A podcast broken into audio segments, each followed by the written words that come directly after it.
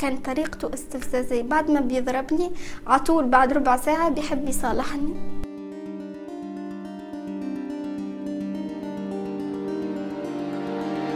فقدت الوعي ما قدرت ما قدرت. حسيت بالذنب. يعني بنتي عم تتعذب وأنا أنا هون عم بشتغل بحقق احلام حسيت روحي تافهة.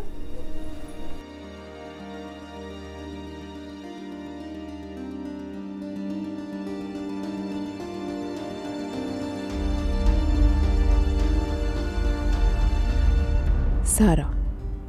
اسم مستعار للصبية يلي شاركتنا قصتها اليوم ببودكاست صارت معي. بناء على طلبها عدلنا صوتها كمان. سارة بتعرف عن نفسها كالتالي. أنا إنسانة طموحة.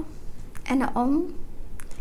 أنا عم كافح في هذه الحياة. يعني مو حياتي مو سهلة. وعم حاول أصنع لحالي شيء. قبل ما بموت بحاول إني وصلت لشي ممكن إنه بنتي تعيش مفتخرة فيا أهلي يكونوا فخورين فيا. مرت سارة بتجارب عديدة وعاشت لحظات ومواقف أثرت فيها وكونت شخصيتها الحالية. وأنا بقول يا يعني لما أعمل هيك يعني فلاش باك بشوف ورايا بقول يا عملت حاجة في حياتي. ما كنت هيك شخص عادي مر في هذه الحياة وراح. حدثان بارزان بحياتها خبرتنا عنهم. الأول متعلق بطفولتها وأجواء منزل العيلة والثاني صار بعد ما صارت أم وغابت عن بنتها لمدة سنة لسبب هي رح تخبرنا عنه لكن رح تكون البداية من منزل العيلة. والله هي المسألة حتى من المراهقة كان مش نرجعوا لبعيد برشا. يعني من إمتى يعني صرت أكتشف حالي وعرفت حالي اللي أنا هيك طبعي اللي أنا بحب كيف هيك لأنه ما كانت حتى ظروفي في البيت كانت سهلة. كنت بتعرض للعنف من طرف أخويا الأكبر مني. كان بيغير علي فكان بيضربني. فالعزلة اللي صارت وقتها هي اللي صنعتني خلتني أقرأ كتير وبحب أقرأ كتب بحب أثقف بحب أطور حالي بحب هيك. لأنه لو ما كانت الظروف هي الصعبة اللي خلتني لحالي أواجه هالمشكلة كنت بتعرض لها لما صرت أنا هيك أقوى. خاصة خاصة إنه بتذكر إنه أمي ما كانت مثلا بتدافع عني كتير. ولا أبي أبي بتذكر مرة بس طرد أخي من البيت. بس كدفاع مستميت على شيء عنف صاير في البيت ما كان. بس عشان تستمر الحياة لازم توصل مرحلة إنك تسامح. سارة هي أصغر وحدة بالبنات بالعيلة وأخوها أكبر منا بعشر سنوات. كانت علاقته طيبة بالبنات التانيات لأنهم أعمارهم متقاربة. بس أنا بيني وبينه عشر سنين. في فترة مراهقتي ما كان عايش معنا كان عايش في بيت جدتي. فرجع يعيش معنا فصار هذا التصادم. التصادم اللي أنا في فترة أولى مراهقتي بدي أكتشف حالي بدي أشوف حالي بطلع بشوف حالي حلوة في المراية هيك هيك يعني بلبس شي بيلبق لي كذا. فهذا خلاه كتير كان عم يراقبني كتير كان متعبني لنفسيتي. استمر كتير يعني الثانوية والإعدادية الكل هو هيك أنا بتعرض للضغط النفسي. فهذا اللي بعتقد إنه أول شيء صنعني في حياتي أول مشكلة تحديتها وصلت هي اللي كونت لي كتير في شخصيتي. أنا هلأ بدافع كتير عن نساء ونساء يتعرضوا من العنف من أزواجهم ولا من آه، آبائهم ولا أمهاتهم ولا أي حدا لأنه أنت تعرف اللي أكثر النساء اللي بيموتوا يموتوا في البيت اللي يتعرضوا للعنف مو بالشارع الخطر مو بالشارع الخطر هو في البيت. فأنا بتفهم الناس يعني مرحلة صعبة فكرت كتير يعني في الشخص إنه ينتحر ينهي حياته والله فكرت.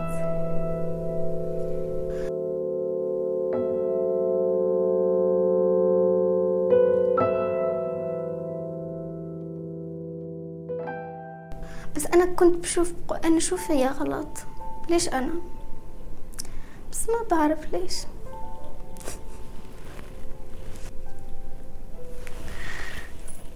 اللي فيها أنا حاجة غلط أنا أوفر.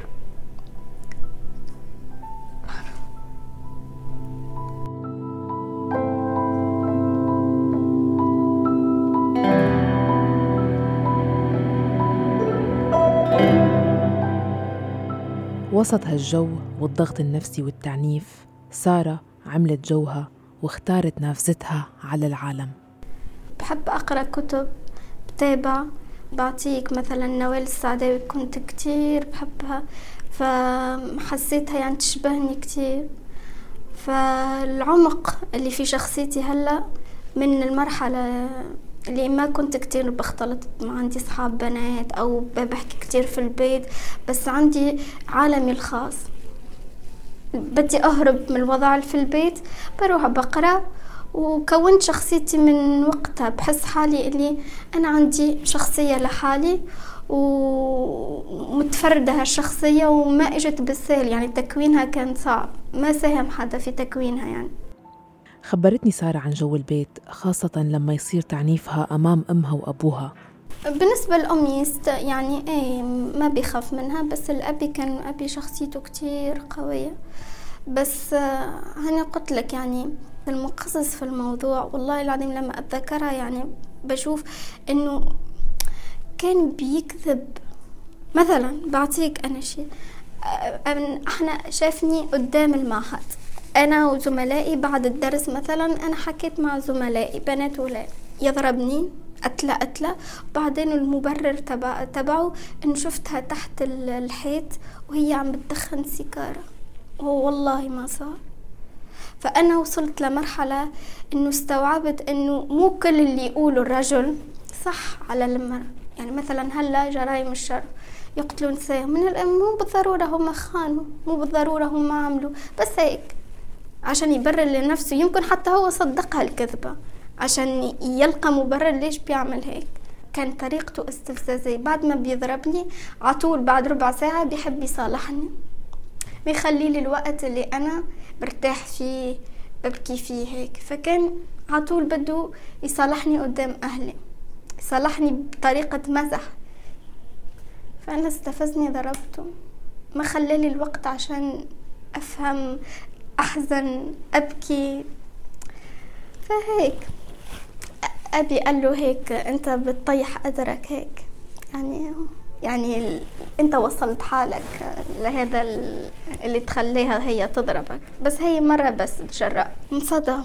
ما فكر أني ممكن أنا أعمل هيك. بس أنا عملتها وحسيت حالي هذا هو شو يستحقه. ضل حال سارة على هالوضعية لوقت ما تزوج أخوها. وعلى حد تعبيرها حل عنها. حل عني أخويا وكان أول شرط بإني أتزوج الرجال يكون منه صعب. هيدا اللي أثر علي بعدين في قراراتي. إنه شخص هيك بيغار علي وبيضربني وهيك مستحيل أبدا. أنا بدي شخص يكون ملو ذكوري بعيد على ثقافة آه، أهلي وهيك وغيرة وهيك. بدي شخص متفتح متفهم.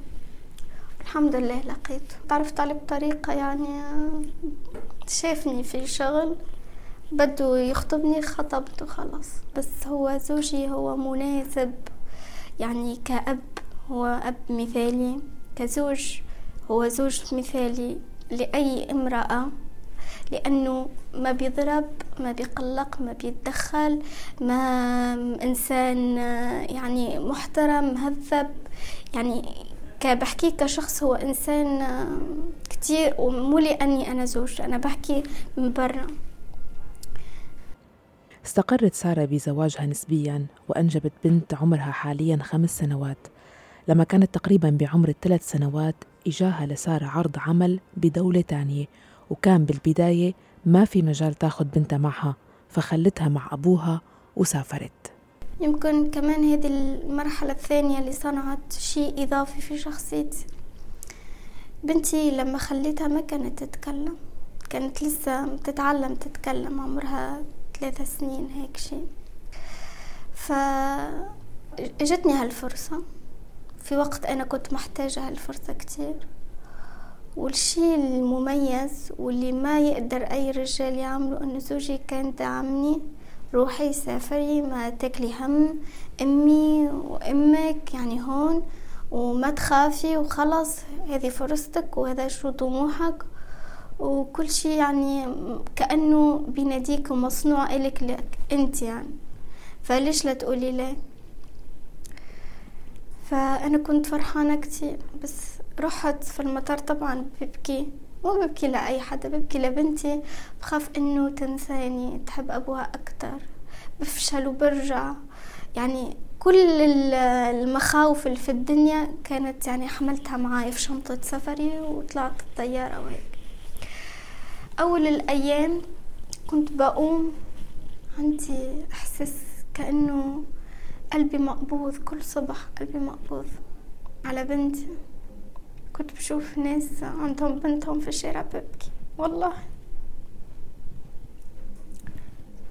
بس شغلت حالي بالشغل وخلص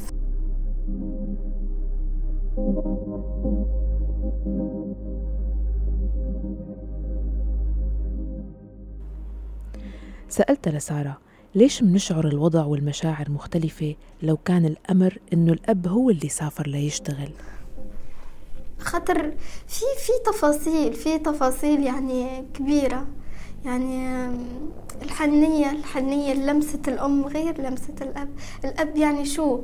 إنه بنته تكون نظيفة واكلة إنه سالمة خلص هذه هي المهم. الأم في كتير تفاصيل. إنه شعراتها حلوين إلا إنها عم تضحك إنها تقول كلام حلو. يعني عالم. بعيد يعني لا مقارنة لا سبيل للمقارنة. وأنا بعتبر نفسي محظوظة. محظوظة إنه كان جنب بنتي أب ما خلاها تنسى أمها في عام لأنه صارت كورونا ما قدرت أسافر. بتذكر في مرة اتصلوا فيا قالوا لي إنه تعبانة. من غير ما أحس فقدت الوعي. فأنا في المكتب عم يقول لي إنها تعبانة شوي وراحت للدكتور وبعث لي صور إنها تتنفس بآلة اشتراها. أنا شفت الصور دخت. فقدت الوعي ما قدرت ما قدرت. حسيت بالذنب. يعني بنتي عم تتعذب وأنا أنا هون عم بشتغل بحقق أحلامي. حسيت روحي تافهة. بس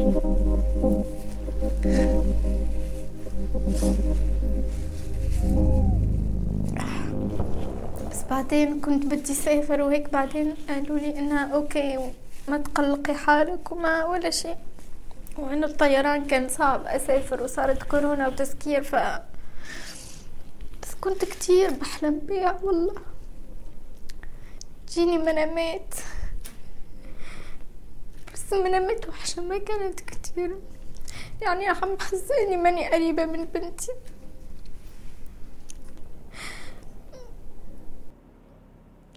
سنة كانت مدة الغياب.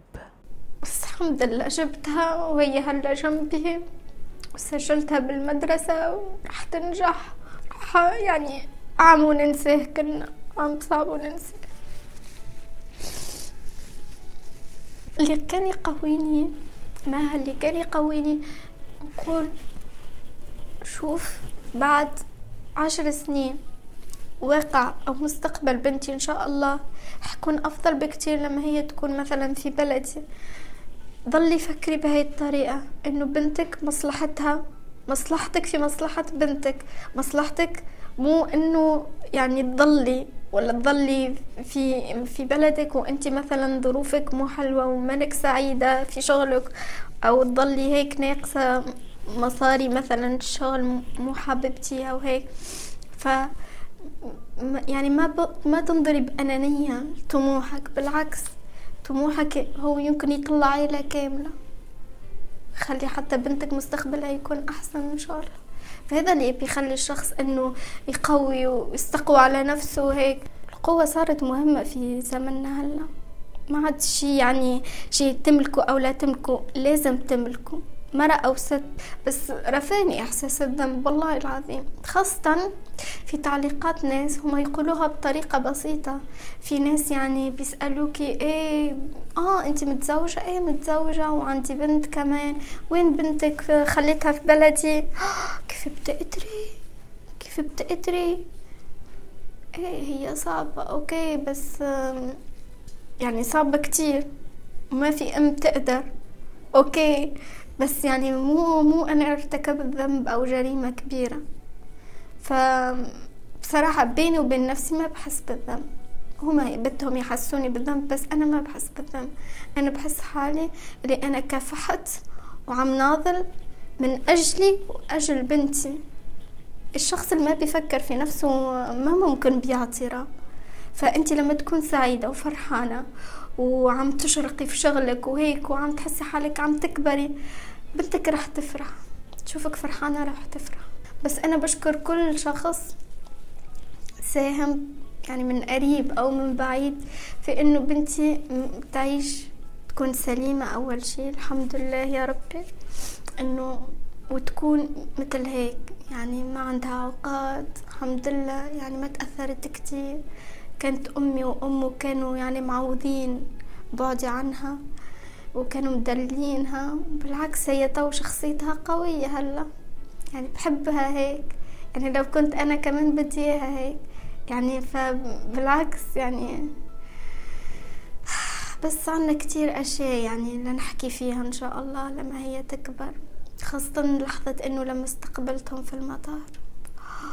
بصدق كنت الأكثر شيء يعني بقول أنا محرومة منه محرومة الأطفال عندهم في عمر صغير عندهم ريحة خاصة. فأنا وحتى بشرتهم تكون ناعمة لما تبوسها. فأنا أقول يا الله رح تكبر لي ما عاد بوس.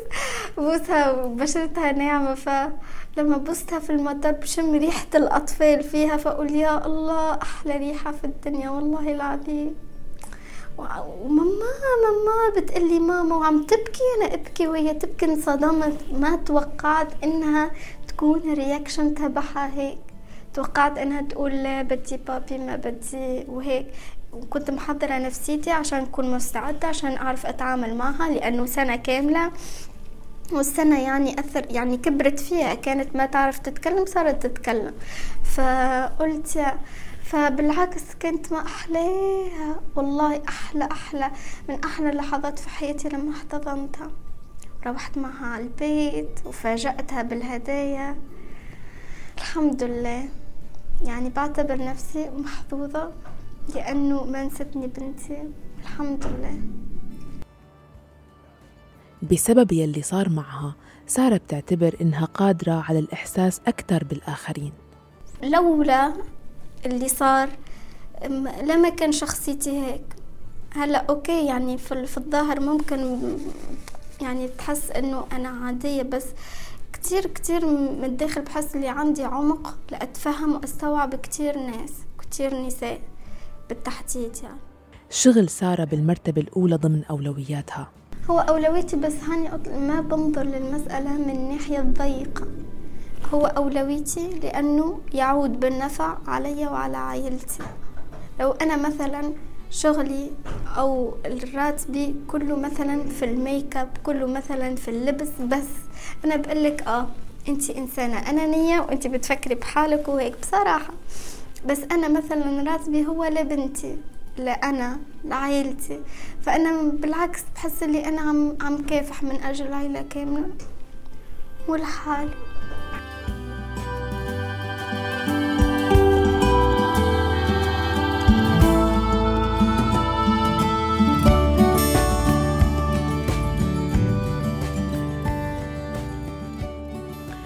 انتو كمان شاركوني تجاربكم وقصص ومواقف عشتوها. أثرت فيكن وغيرت نظرتكم للحياة. لا تترددوا أبدا شو ما كانت. راسلوني عبر الواتساب 00971 568 531 592 واسمعونا دائما من خلال موقعنا الآن dot FM موقع أخبار الآن جميع منصات البودكاست الساوند كلاود وتطبيقي ديزر وأنغامي. بالإعداد والتقديم كنت معكم أنا مها فطوم. إلى اللقاء.